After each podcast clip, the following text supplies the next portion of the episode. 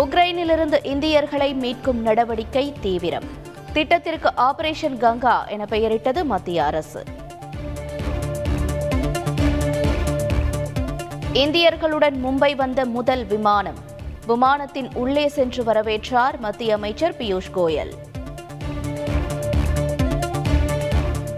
ருமேனியாவிலிருந்து இருநூற்று ஐம்பது பேருடன் வந்த இரண்டாவது விமானம் டெல்லியில் தரையிறங்கியது. நாடு திரும்பிய மாணவர்களுக்கு மத்திய அமைச்சர் ஜோதிர் ஆதித்ய சிந்தியா பூங்கொத்து கொடுத்து வரவேற்பு.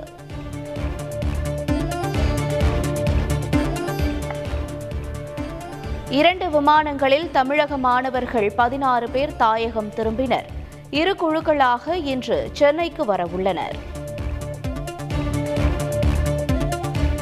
ஹங்கேரியிலிருந்து இருநூற்று நாற்பது இந்தியர்களுடன் புறப்பட்டது மூன்றாவது விமானம்.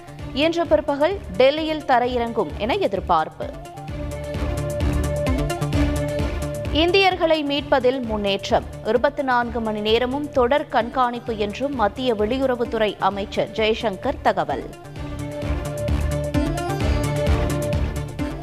இந்தியர்களை மீட்க தீவிர நடவடிக்கை. இரவு பகலாக மத்திய அரசு உழைத்து வருகிறது என்றும் ருமேனியாவுக்கான இந்திய தூதர் ஸ்ரீவஸ்தவா தகவல். தமிழக மாணவர்களை மீட்க மத்திய அரசிடம் வலியுறுத்தியுள்ளோம். தனி அதிகாரியை நியமிக்க கோரிக்கை விடுத்துள்ளதாகவும் அமைச்சர் மஸ்தான் தகவல். தாயகம் திரும்பும் மாணவர்களுக்கு கல்வி உதவி. இணைய வழியில் வழங்க தமிழக அரசு தயார் என அமைச்சர் மா. சுப்பிரமணியன் தகவல்.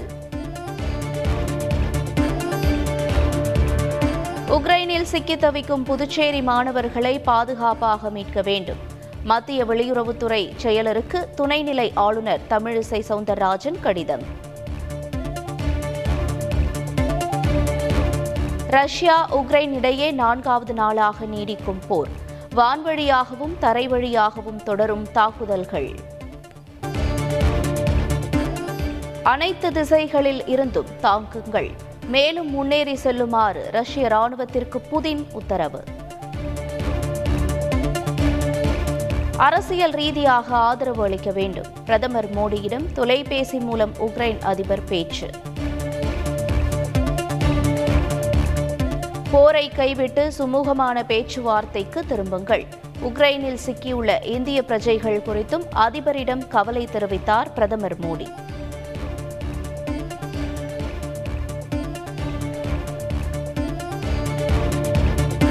ஐநா பாதுகாப்பு கவுன்சிலில் இந்தியாவின் நிலைப்பாட்டுக்கு வரவேற்பு. இந்தியாவுடன் சுமூகமான உறவு தொடரும் என்றும் ரஷ்யா அறிவிப்பு. பத்து நாடுகள் ஆதரவளித்து வருவதாக உக்ரைன் பாதுகாப்பு அமைச்சர் தகவல். கீவ் மற்றும் அதனை சுற்றியுள்ள பகுதிகள் தங்கள் கட்டுப்பாட்டில் இருப்பதாகவும் உக்ரைன் அதிபர் உறுதி.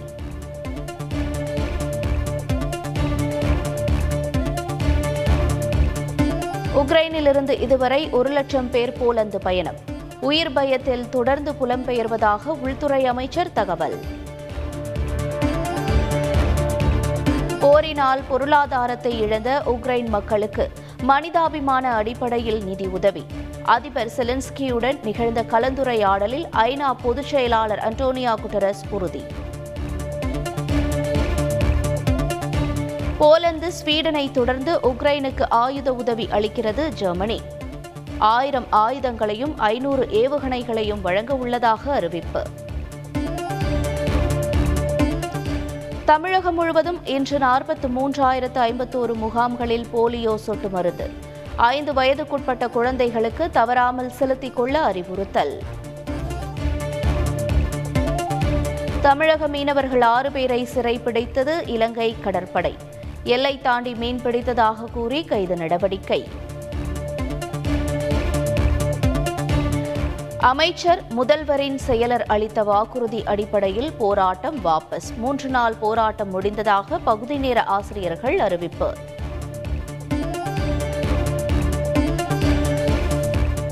தனியார் கல்லூரிகளில் மருத்துவ மேற்படிப்பு மாணவர் சேர்க்கை முறைகேடு புகார். சம்பந்தப்பட்ட நபர்கள் தனியார் கல்லூரிகளுக்கு எதிராக வழக்கு பதிவு செய்யுமாறு சிபிசிஐடிக்கு சென்னை உயர்நீதிமன்றம் உத்தரவு.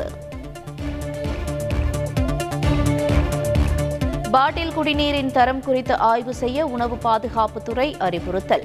ஆய்வு செய்த பிறகே குடிநீர் கேன்களை விநியோகம் செய்ய வேண்டும் என்றும் உத்தரவு. இலங்கைக்கு எதிரான டி டுவெண்டி கிரிக்கெட் தொடரை கைப்பற்றியது இந்தியா. இரண்டாவது போட்டியில் ஏழு விக்கெட்டுகள் வித்தியாசத்தில் வென்று அசத்தல்.